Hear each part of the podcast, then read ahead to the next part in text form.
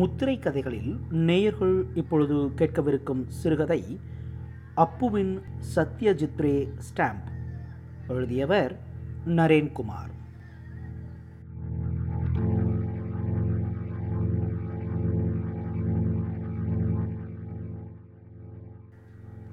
Narenkumar SRM பல்கலைக்கழகத்தில் காட்சி தொடர்பியலை முடித்துவிட்டு சென்னை பல்கலைக்கழகத்தில் இதழியல் மற்றும் தொடர்பியல் துறையில் முதுகலை மாணவராக பயின்றவர். நதி வல்லம் மேலே உட்பட பல கவிதை தொகுப்புகளை எழுதியுள்ளார். அலைவரிசை என்ற ஊடகத்திற்கான ஒரு காலாண்டு இதழையும் நடத்தி வருகின்றார். தற்பொழுது சென்னை அகில இந்திய வானொலியின் எஃப்எம் ரெயின்போவில் பகுதி நேர அறிவிப்பாளராகவும் செயல்பட்டு வருகின்றார். நேயர்கள் இப்பொழுது கேட்கலாம் நரேன்குமார் அவர்கள் எழுதிய அப்புவின் சத்யஜித்ரே ஸ்டாம்ப். சிறுகதை.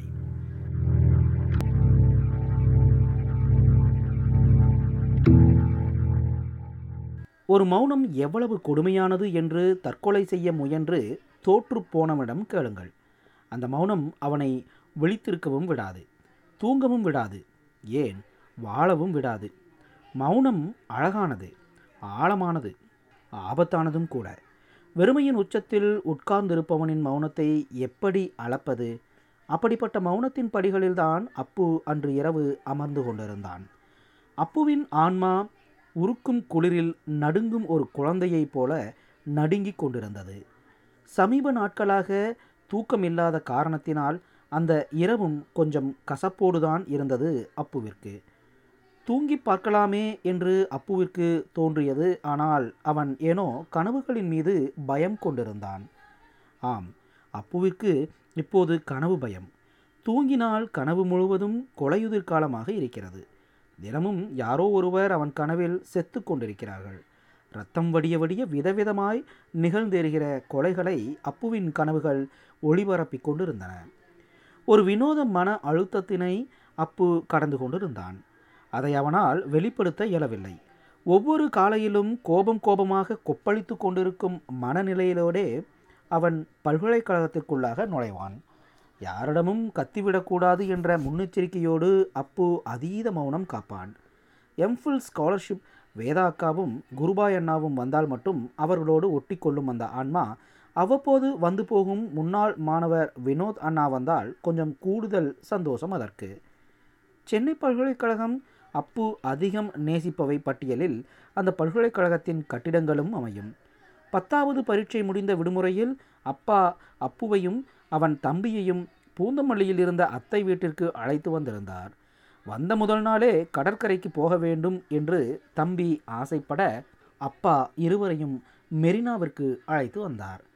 இருபத்தி அஞ்சு ஜி சேப்பாக்கம் பேருந்து நிறுத்தத்தில் அவர்களை இறக்கிவிட மூவரும் மெரினாவை நோக்கி நடக்கத் தொடங்கினர். வழியில் இடது பக்கம் சென்னை பல்கலைக்கழகத்தை பார்த்து தம்பி திகைத்து நின்றான். முதல் பார்வை என்பது நினைவை விட்டு மறைவது அவ்வளவு எளிதல்ல. சென்னை பல்கலைக்கழகத்தின் செனட் ஹவுஸ் கட்டிடத்தை முதன் முதலாக அவன் பார்த்த அந்த காட்சி இன்னும் அவன் நினைவில் நிழலாக படிந்திருக்கிறது. அறிவியல் உலகம் நினைவுகளோடு ஒரு ஹார்ட் டிஸ்கையோ அல்லது பிரிண்டரையோ இணைக்கும் தொழில்நுட்பத்தை கண் அறிந்தால் அந்த முதல் பார்வையை நிச்சயம் அவன் மீட்டுருவாக்கம் செய்ய விளைவான் தம்பி அந்த கட்டிடம் என்ன என்று திகைத்து கேட்டான். அப்போது அப்பா சென்னை பல்கலைக்கழகத்தை அறிமுகம் செய்து வைத்து அதன் பெருமைகளை சொல்லிக் கொண்டிருந்தார். அப்போது அவன் நினைத்து கூட பார்க்கவில்லை. அந்த பல்கலைக்கழகத்தில் அவன் அடியெடுத்து வைத்து தனது முதுகலை படிப்பினை பயில்வான். அந்த பல்கலைக்கழகம் அவனை கடல் கடந்து வானேற்றி அழகு பார்க்கப் போகிறது. அவனது அதிகபட்ச சோகத்தையும் அதனினும் அதீத மகிழ்ச்சியையும் அந்த பல்கலைக்கழகம் பார்க்கப் போகிறது என்று. மௌனத்தோடு ஒரு பெரும் யுத்தம் நடத்தி கொண்டிருந்த அப்புவிற்கு தேநீர் கொஞ்சம் இதத்தை கொடுத்தது. கண்ணாடி கோப்பைக்குள் குதித்து அப்புவின் ஆன்மா நீச்சல் அடிப்பது கொஞ்சம் போதையாகவும் இருந்தது. சிறியதோ பெரியதோ போதை ஏதோ ஒரு விதத்தில் ஒவ்வொரு ஆன்மாவிற்கும் தேவைப்படுகிறது. அப்புவிற்கு அந்த தேநீர் தரும் போதை போதுமானதாக இருந்தது. நாளொன்றிற்கு இருபது இருபத்தி ஐந்து கோப்பைகள் என அதிகமாகவே தேவைப்பட்டது அவனுக்கு. என்றும் போல்தான் அப்பு அன்றிரவு மடிக்கணினியோடு அமர்ந்து கொண்டிருந்தான். ஏனோ அவனுக்கு எழுத வேண்டும் போல் இருந்தது. அதுவும் கடிதம் எழுத வேண்டும் போல் இருந்தது. அவனது நண்பன் பிரசாந்த் வாங்கி கொடுத்த அவனுக்கு மிகவும் பிடித்த ஹீரோ பேனாவில் கருப்பு மை ஊற்றி ஒரு வெள்ளைத்தாளினை எடுத்து பேடில் செருகி எழுத ஆயத்தமானான். என்ன எழுதுவது? அதை விடு. யாருக்கு எழுதுவது? யாருக்கு எழுதுவது? எனும் கேள்விக்கு அப்புவிடம் எப்போதும் பதில் உண்டு. அப்புவின் நண்பர்கள் கடிதங்களை பெரிதும் பொருட்படுத்தாத வாட்ஸ்அப் வாசிகள். எனவே அவன் அவர்களுக்கு கடிதம் எழுதி எழுதி அப்புவிற்கு அழுத்து போய்விட்டது. எனவே அப்பு அவனுக்கு அவனே கடிதம் எழுதி கொள்வதுண்டு. அனுப்புனர் அப்பு எனும் அவன் தாத்தா வைத்த செல்ல பேரினையும் பெருநரிடத்தில் தனது அப்பா அம்மா தனக்கு வைத்த தனது பெயரையும் எழுதி அஞ்சல் செய்வான். பல்கலைக்கழகம் வந்ததிலிருந்து விடுனர் முகவரியை தனது துறையின் முகவரியாகவும் அனுப்புனர் முகவரியை விடுதி முகவரியாகவும் எழுதி அஞ்சல் செய்து கொள்வான். ஆனால் இந்த பழக்கம் அவனுக்கு சிறு வயது முதற்கொண்டே இருக்கிறது. அவ்வளவு ஏன்? அவனது முதல் கடிதமே அத்தகைய ஒன்றுதான். கடிதம் எழுதும் கலை அப்புவிற்கு மிகவும் பிடிக்கும். அதற்கு காரணம் அவனது தாத்தா. அம்மாவை பெற்ற பெருமாள் தாத்தா நாகப்பூண்டி என்னும் கிராமத்தில் போஸ்ட் மாஸ்டராக இருந்தார். அவரது வீட்டு வராந்தாவின் தெற்கு பகுதியில் அவரது அலுவலகம் இருந்தது. ஊருக்கு தபால் நிலையம் வைக்க இடமில்லாத காரணத்தினால் அந்த இடம் பொருத்தமாக இருந்ததால் அதுவே அஞ்சல் நிலையமாக செயல்பட்டு வந்தது. காலையில் தாத்தா எழுந்து எல்லா வேலைகளையும் முடித்துவிட்டு சரியாக தனது அலுவலகத்திற்கு அதாவது வீட்டின் வராந்தாவிற்கு வந்து விடுவார். போஸ்ட் மாஸ்டர் ராஜா தாத்தா அஞ்சல் கட்டுகளை கொண்டு வர பணிகள் தொடங்கும். அந்த காலத்திலேயே வீட்டில் அலுவலகம் வைத்து ஒர்க் ஃப்ரம் ஹோம் பார்த்தவர் அப்புவின் தாத்தா தான். தாத்தா அலுவலகத்தை பார்த்ததோடு மட்டுமல்லாமல் சமைக்கவும் செய்வார். ஆயா வீட்டில் சமைத்து அப்பு பார்த்ததே இல்லை. காலையில் மாடுகளை ஓட்டிக்கொண்டு வயலுக்கு போய்விடுவாள் ஆயா. வயல்காடு தான் ஆயாவிற்கு எல்லாம். மாடுகள் தென்னை மரங்கள் வாழைத்தோட்டம் கிணறு பம்ப் செட்டு இவைகளின் மீது தான் எப்போதும் ஆயாவின் நினைவுகள் இருக்கும். தாத்தாவின் சமையல் ஊர் முழுக்க பிரபலம். தாத்தாவின் பிரியாணிக்கு எங்கள் ஊர் கறிக்கடை பாய் தாத்தா உட்பட அனைவரும் அடிமை. இப்படி வீட்டு தலைவன் சமைக்க தலைவி வயல்காட்டு வேலைகளை பார்த்து கொள்வதை அந்த காலத்து விமர்சனங்களுக்கு மத்தியில் எப்படி இவர்கள் கடைபிடித்து வந்தார்கள் என்பது இப்போதும் அப்புவிற்கு ஆச்சரியமாக இருக்கும். தாத்தாவோடு அவரது அஞ்சல் அலுவலகத்தில் வாழ்ந்த அந்த மழலை கால அனுபவங்களே அஞ்சல் துறையின் மீது அவனுக்கு தீராத காதலை உருவாக்கியது. அப்பு இன்று வரை தனியார் அஞ்சலினை பயன்படுத்துவது மிக மிக குறைவு. பார்சல் அனுப்புவதை கூட இந்திய அஞ்சலின் மூலம்தான் அனுப்புவான். போஸ்ட் மாஸ்டராக இருந்த தாத்தா தான் அப்புவிற்கு கடிதம் எழுத கற்றுத்தந்தார். அதற்கு மிக முக்கிய காரணம் அப்பு முதன் முதலில் எழுதிய கடிதம். குறிப்பாக செல்போனால் அது ஒரு பொட்டு வைக்காத கடிதாசி என்று சொல்லலாம். ஒரு கடிதாசி மேலே விலாசம் எழுதுகிற கோடுக விபூதி பட்டை என்றால் மேலே ஓடுற ஸ்டாம்பு குங்கும பொட்டு மாதிரி.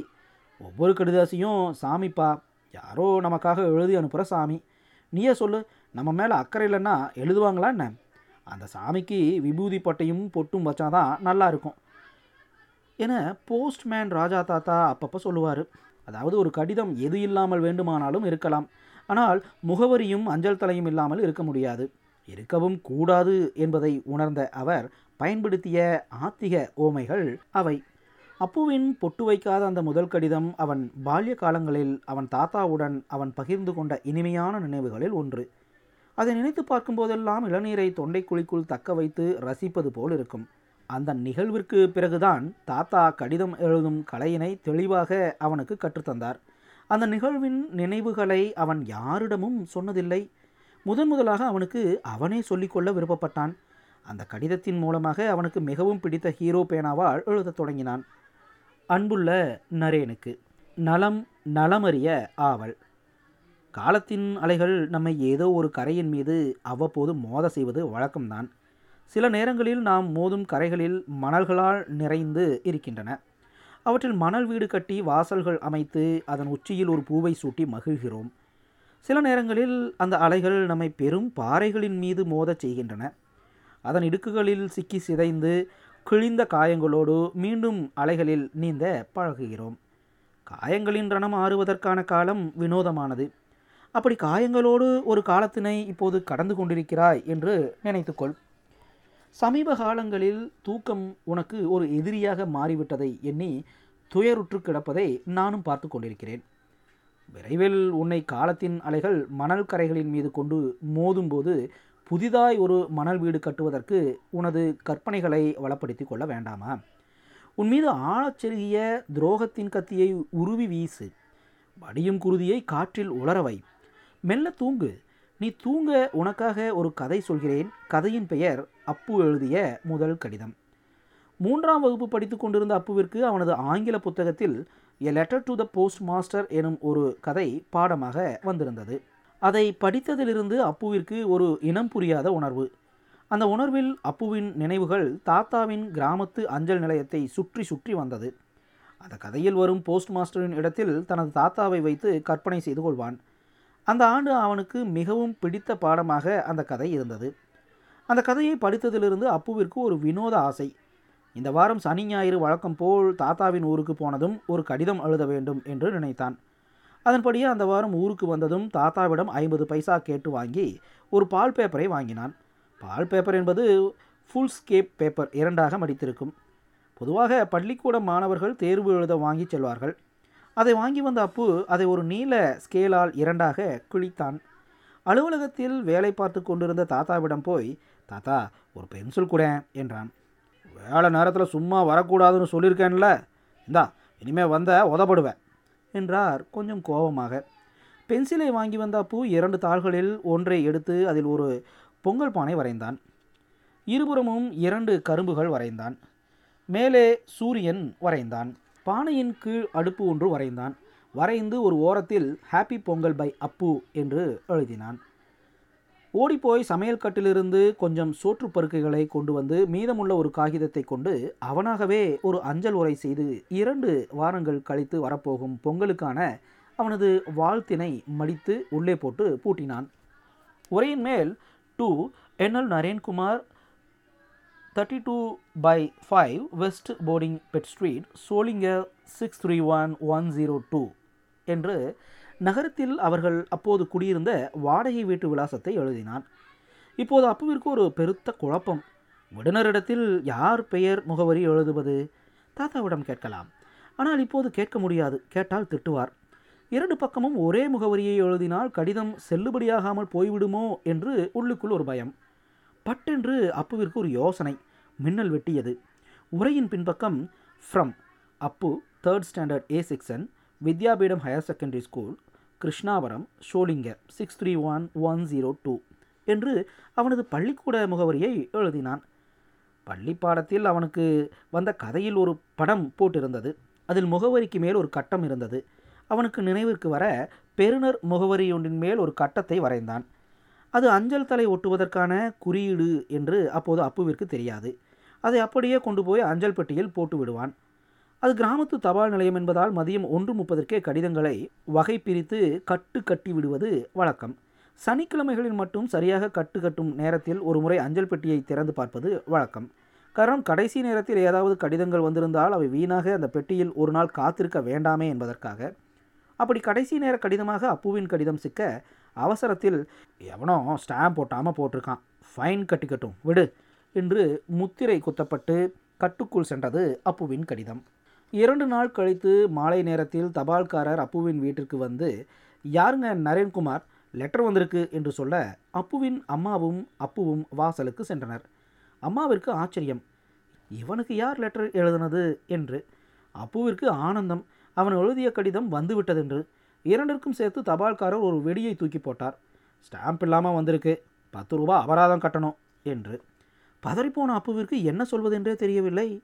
அம்மா அதை வாங்கி யார் அனுப்பியது என்று பார்த்து இவனிடம் விவரங்களை விசாரித்தார். ஸ்டாம்ப் ஒட்டாமல் அனுப்பியதே இவன்தான் என்று தெரிந்ததும் வாசலிலேயே அப்புவிற்கு கச்சேரி ஆரம்பமானது. உடனே உள்ளே ஓடிப்போய் லேண்ட்லைன் ஃபோனில் தாத்தாவிற்கு அழைத்து எல்லாவற்றையும் சொல்ல தாத்தா இந்த மாதிரி விளங்காத வேலை செய்ய தான் லாய்க்கினி. சீக்கிரம் ஒரு பேப்பர் துண்டு எடுத்து நான் சொல்கிறத எழுது என்று சொல்ல அப்பு தனது நோட்டு புத்தகத்தை தேடினால் வாசலில் நின்று அம்மா இவனை திட்டியபடி கத்திக் கொண்டிருந்தாள். எப்படியும் அம்மா இதற்கு காசு தரமாட்டாள் என்று தெரியும். அது மட்டுமில்லாமல் எல்லா சூழ்நிலையிலும் அப்புவிற்கு முதலில் நினைவிற்கு வருவது அவனது தாத்தா தான் ஃபோனை எடுத்து தாத்தா சொல்ல சொல்ல forward to A Perumal sub postmaster sub post office Nagapoondi village Erumbi post six three one two zero one எழுதினான். இதை உன் லெட்டரோடு சேர்த்து ஸ்டாப்லெட் பின் அடித்து எங்கள் தாத்தா போஸ்ட் மாஸ்டர் தான் இதை கொடுக்க சொன்னாருன்னு சொல்லு போ என்று சொல்லி ஃபோனை வைத்தார். அந்த எங்கள் தாத்தா போஸ்ட் மாஸ்டர் தான் என்ற வார்த்தைகளில் அப்புவிற்கும் சரி தாத்தாவிற்கும் சரி ஒருவித கர்வம் ஒளிந்திருந்தது. அப்பு கொடுத்ததை வாங்கி கொண்டு போஸ்ட்மேன் அவர் பங்குக்கு கொஞ்சம் திட்டிவிட்டு போனார். ஒரு புயல் அடித்து ஓய்ந்த அமைதி இருந்தது அப்புவின் மனதிற்கு. பொங்கல் பண்டிகைக்கு ஊருக்கு போனதும் அப்புவின் பொங்கல் வாழ்த்து அப்புவிடமே வந்தது. தாத்தா அவனுக்காக அதை வாங்கி வைத்திருந்தார். அது மட்டுமில்லாமல் தனது அஞ்சல் அலுவலகத்தின் இருந்த எல்லா சேவைகள் குறித்தும் குறிப்பாக எந்தெந்த கடிதங்களுக்கு எந்தெந்த விலையில் அஞ்சல் தலை ஒட்ட வேண்டும் என்றும் விவரமாக சொன்னார். அதற்கு பிறகு எத்தனையோ கடிதங்களை அவன் எழுதியிருக்கிறான். ஆனால் அவன் வாழ்வின் அந்த முதல் கடிதத்தை அவனால் மறக்கவே முடியவில்லை. இப்படித்தான் நரேன் வாழ்வின் மணல் திட்டுகளில் நாம் அவ்வப்போது அழகான வீடுகளை கட்டிவிட்டு செல்கிறோம். அந்த வீடுகளில் நாம் நினைவுகளாக எப்போதும் குடியிருக்கிறோம். பாறைகள் கனமானவை கூர்மையானவை என்பதால் நினைவுகளால் கூட நாம் அங்கு குடியிருக்க விரும்புவதில்லை. என்றாலும் ஏதோ ஒரு விதத்தில் அங்கு நாம் நமது சுவடுகளை விட்டுவிட்டு செல்கிறோம். காலத்தின் அலைகள் வினோதமானவை பாறையின் மீதான நம் சுவடுகளை கூட அவ்வப்போது அவை அழித்து விடுகின்றன. மணல் திட்டுகளின் மீதான நம் வீடுகளை அவை தீண்டுவதே இல்லை. உனக்கு மிகவும் பிடித்த நான் முத்துக்குமாரின் வரிகளை நினைவுபடுத்தி முடிக்கிறேன். எத்தனை கோடி கண்ணீர் மண் மீது விழுந்திருக்கும். அத்தனை கண்டும் கூட பூமி இங்கு பூ பூக்கும். அலாதி அன்புடன் அப்பு என்று கடிதத்தை முடித்தான். ஏனோ அவனுக்கு தூங்க வேண்டும் போல் இருந்தது. அவன் விடுதி அறையின் வெறும் தரையில் விழுந்தான். வெறும் தரையில் துயில ஏனோ அவனுக்கு பிடித்திருந்தது. தலையணையை கட்டிப்பிடித்து அசந்து தூங்கி போனான். காற்று அவனை மிருதுவாக வருடி கொடுத்தது.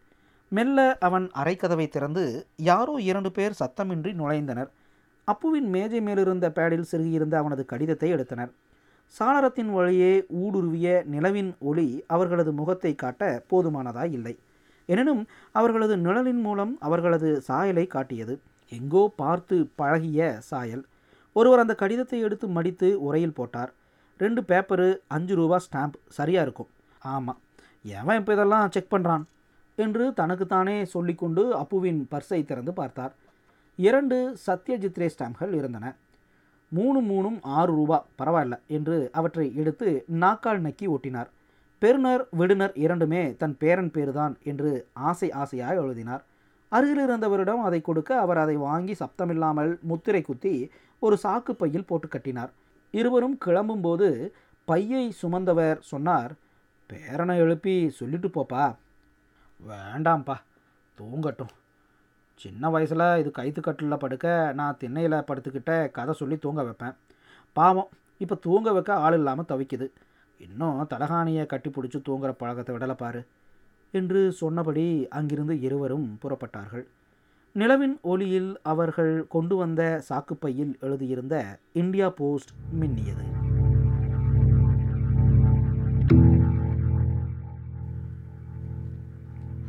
நேயர்கள் இதுவரை கேட்டது அப்புவின் சத்யஜித்ரே ஸ்டாம்ப். சிறுகதை. எழுதியவர் நரேன்குமார்.